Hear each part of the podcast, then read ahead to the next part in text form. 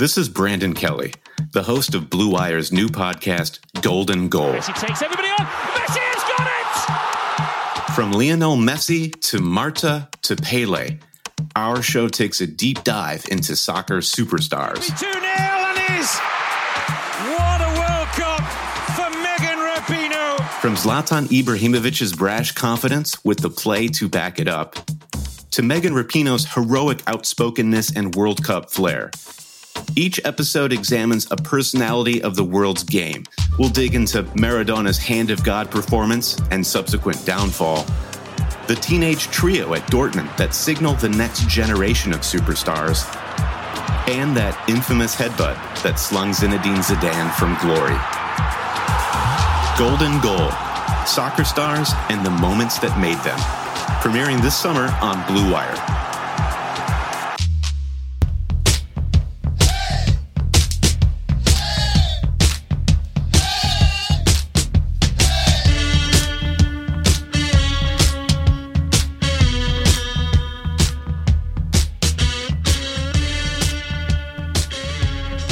Everybody, to the Thursday, July 9th edition of the OBR. This is Jake Burns, your host, here with Brent Sobleski. He's going to be joining me in just a minute to uh, chat about the myriad of different topics um, across the Brown spectrum. But before we do, we want to talk about Blue Wire's connection with betonline.ag. Once again, make sure, I'm going to keep reminding you, go to betonline.ag, get that welcome bonus using the promo code BlueWire really about to see some baseball, basketball, I think, here soon. Make sure you're out in front of the curve, get some money in there, bet on some futures as things trickle in, new information. Take advantage of those opportunities. Take advantage of the great welcome bonus at betonline.ag, your online wagering experts. Welcoming in Sobo. How are you, my man?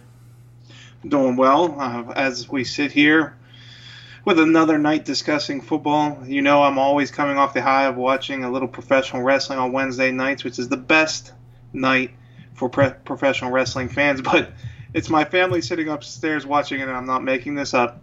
The AEW Puppy Battle Royale, meaning they put little puppies in a, in a toy ring and see which one would last the longest in there to see who wins. So, man, it's it's the things that they do in that business are absolutely crazy. But hey, if they draw in casual viewers like my wife and my children, good for them.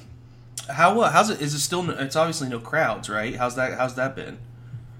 Well, it just depends on how they've handled it. Um, it depending on your preference of uh, promotion, AEW has been more proactive with keeping their wrestlers involved, at least around the ring, taking different camera angles to kind of hide the fact You don't have a full crowd. WWE struggled a little bit at first, uh, and then they put up essentially what became hockey glass and then put some of their trainees out to create crowd noise and whatnot. And they even had one match at, at Backlash, the, the previous pay per view, where they piped in uh, canned uh, uh, fans roar and stuff like that, which took you out of the element, uh, element a, a, little bit, but still, it just depends on what you prefer. And then it's it's really interesting because.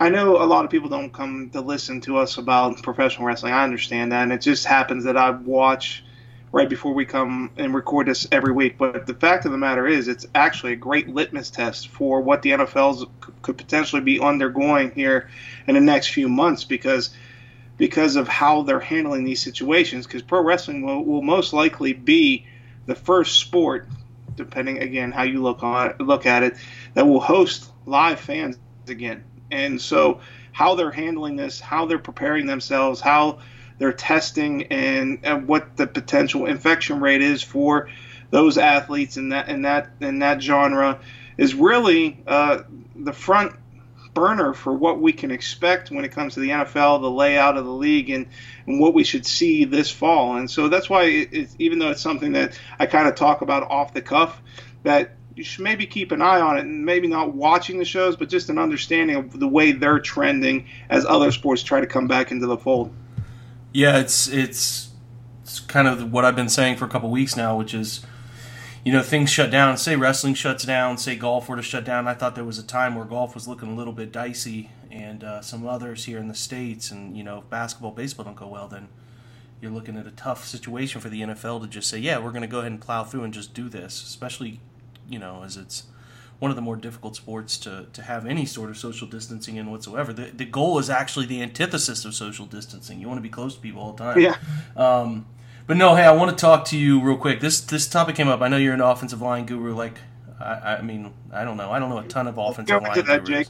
What's that? Before we go that? I was about to say before we go go into that, and I don't mean to interrupt you, and I apologize for that. But uh, this is a subject that's uh, something that's very prevalent now, and, and, actually is applicable to the Cleveland Browns when we're, we're discussing the ramifications of of this disease, and we, or excuse me, this this infection and the pandemic overall. A couple of things we learned this week, and I know I'm going off topic here completely, and I'm probably catching you off guard, but at the same time, week one, Baltimore Ravens, Baltimore just put out news that they will only hold a maximum of 14,000 plus fans in their stadium to, to adhere to COVID 19 social distancing, distancing rules. We also had this week J.C. Tretter come out publicly as the president of the NFLPA stating that the Players Association is not on the same page with the NFL when it comes to the preseason preparation coming starting supposedly Ju- July 28th, the 48 day window that they want to maximize from a practice perspective, not wanting to play any preseason games, whereas the owners want to try and have at least preseason games to, to recoup some of their some, some of their money that they're going to be missing this season. And so both those things are aren't just league wide; it's also specific to the Cleveland Browns and are directly tied into this entire conversation. Well, yeah, it absolutely is, and it'll it'll keep being fluid. I mean, I, I think since we've been home for this pandemic, every month has seemed to bring about different challenges we didn't expect.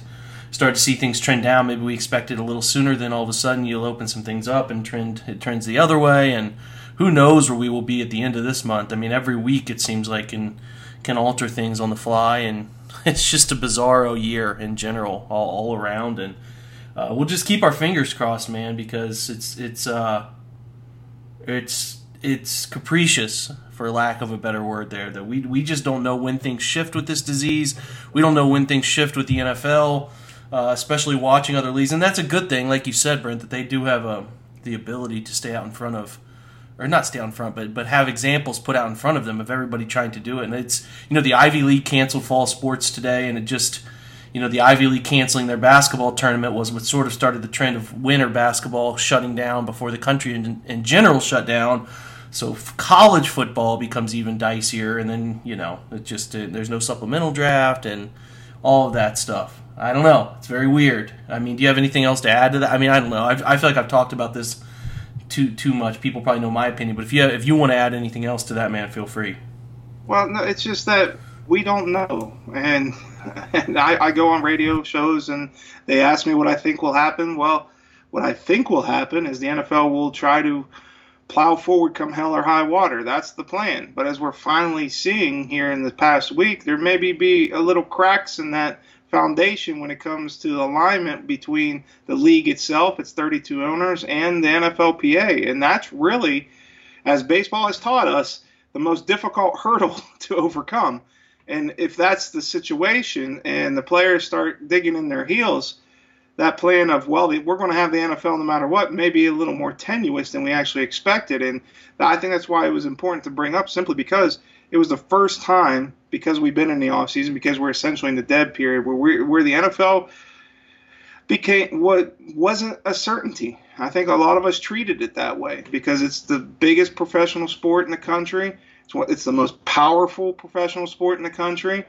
You have 32 billionaires who are some of the most successful men in this country, and usually what they get, what they want, they get. And so, as such, the fact that that we may not have a season in its entirety or what we've grown accustomed to is becoming a very real possibility in short, short order.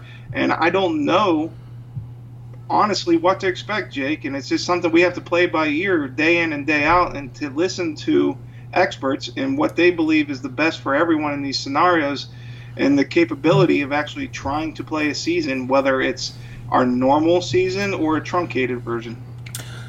I saw today too, Brent, that they uh, when the Ivy League canceled, and you're talking about money, and this kind of piggybacks off that, is uh, that the Ivy League generated 30 million off of their fall sports last year, and um, the Power Five schools generated just over one billion. So You're right, man. It's money. It's it's money, and people don't want to shut it down because money is involved, and and uh, you know, and if they do ultimately end up shutting down, that probably tells you how serious this disease is. If you're on the outside of the belief circle looking in, in which you can have whatever opinion you want on the whole thing, I couldn't conceivably care less as long as you wear a mask.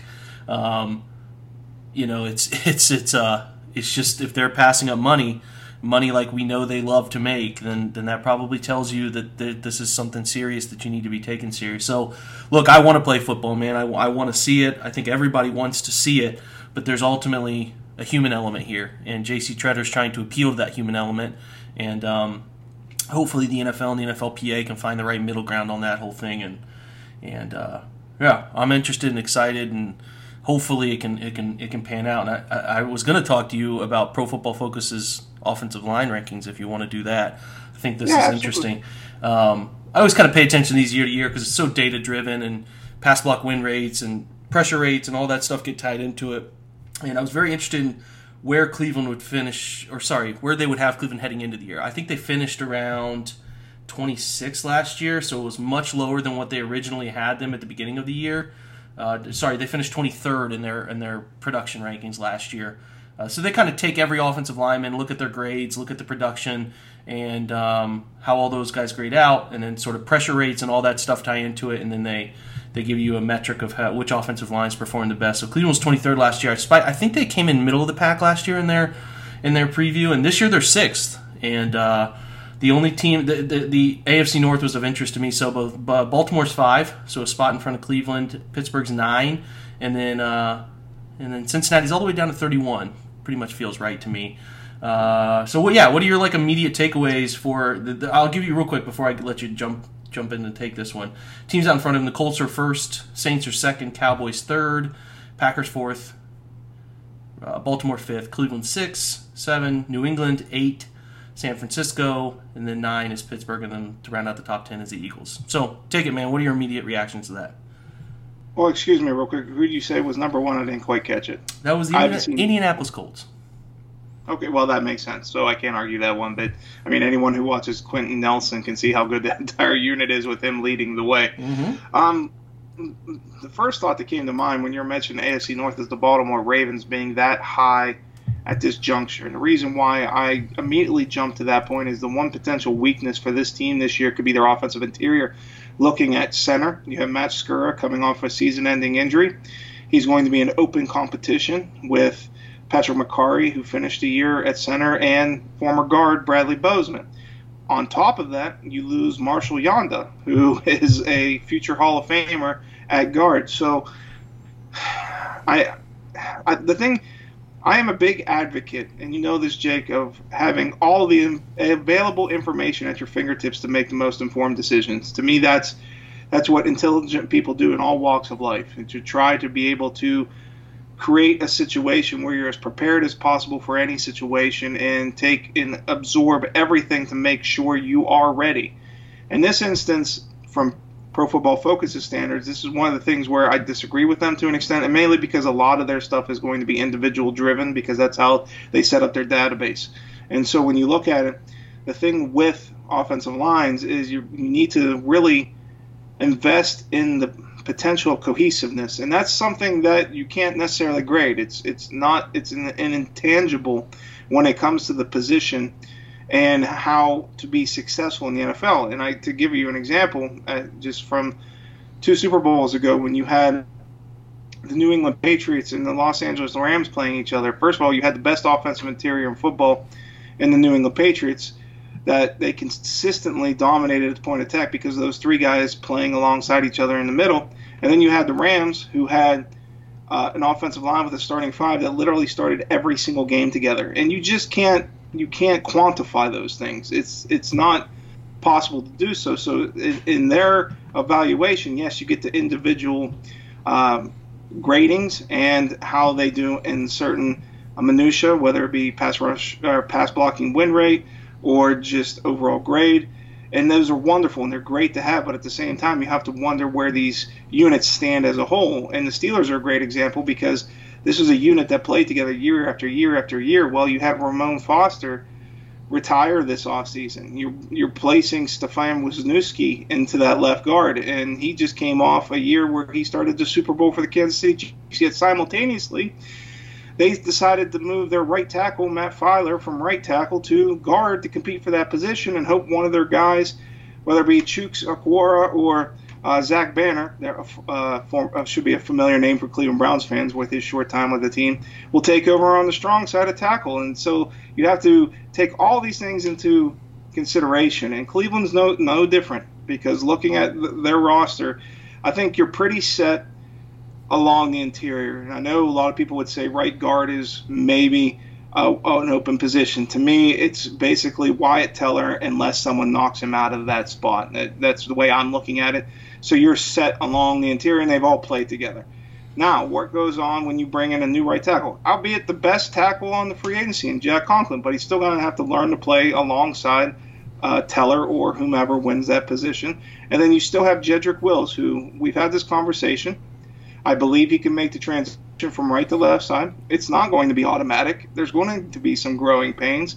And as talented as he is, and I think he's going to be a great football player, you can't take you can't pull factor that out of the equation. You simply can't do it. It's a rookie playing a brand new position, and he's going to need help. And so when you look at those type of ratings, I love to read them, and I think it's they go into extensive detail of how they set up each team from around the league. But at the same time, you can't quantify everything when it comes to that specific position because you have to have five men working cohesively on a down by down basis. And any breakdown at any point can blow up an entire play. Yeah, I feel like the the preseason ones are so much individual projection, right? Like looking at the pieces and how that all shapes. Um, you know, individual grades can sort of shape what they think a collective whole can be, and then and at the end of the year, you have so much more data in terms of what the collective whole was able to do. So it's less individualized and more. This is what the offense produced. This is how we can justify ranking their line here, that kind of thing. I probably think that's a little too high for the Browns, including two of five spots are are uh, sort of very questionable, and you have to see how it pans out. Especially counting on a rookie tackle is tough. Then counting on him to switch sides to a side he's never played before is also even tougher to have high expectations. And then, uh, you know, maybe Wyatt Teller takes some steps in the right direction. And year three is typically where linemen tend to tend to have steps and, and break out if they're going to have that sort of productive down the line career. So hopefully that's there for Wyatt Teller. Maybe Drew Forbes is able to anchor. Who knows? Who knows where it goes? I would probably rank them a little lower but seeing them sixth is pretty positive, right? matches, you know, the Browns have one of the better uh, NFL skill set, you know, offensive personnel groupings uh, across the league. Most of the time, see those ranked, they're pretty high in that. So to see their offensive line ranked six has me pretty optimistic. I think the best way to look at it, Jake, is they have the potential to be that good.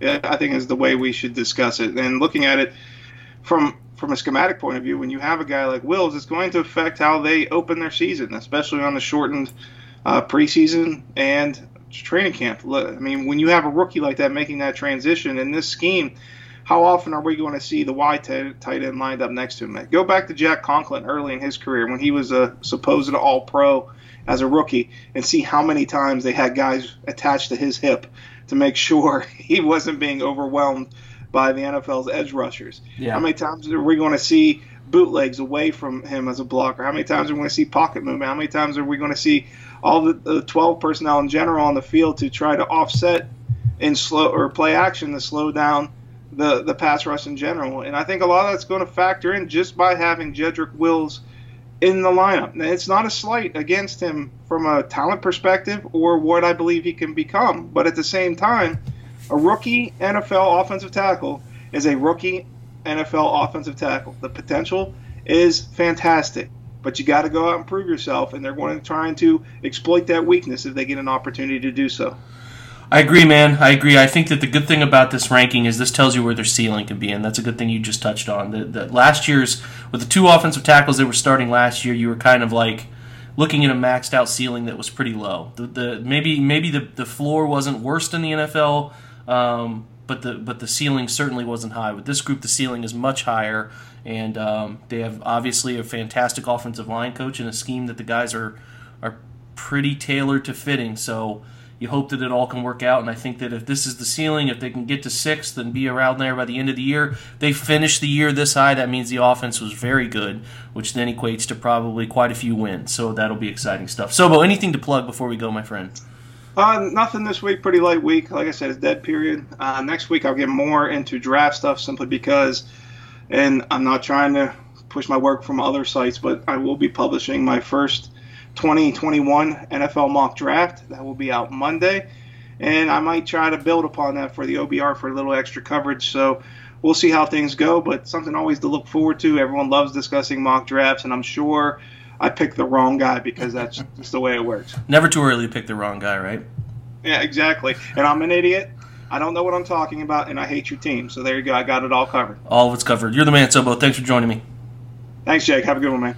All right, guys. Thanks for joining this episode. We appreciate it. We'll be back tomorrow with the Friday Film Room. Uh, maybe talk linebackers. Who knows? Get John Stephenson in here. Uh, big thanks to Sobo for joining us. And hopefully, you guys are checking out all of the things we have at the OBR. I'll write up this offensive line stuff so you can read all about it. And make sure you're subscribing to this podcast, subscribing to all the Blue Wire podcasts. We have great stuff across the network. Appreciate your time, appreciate your support. Until we talk tomorrow, go Browns.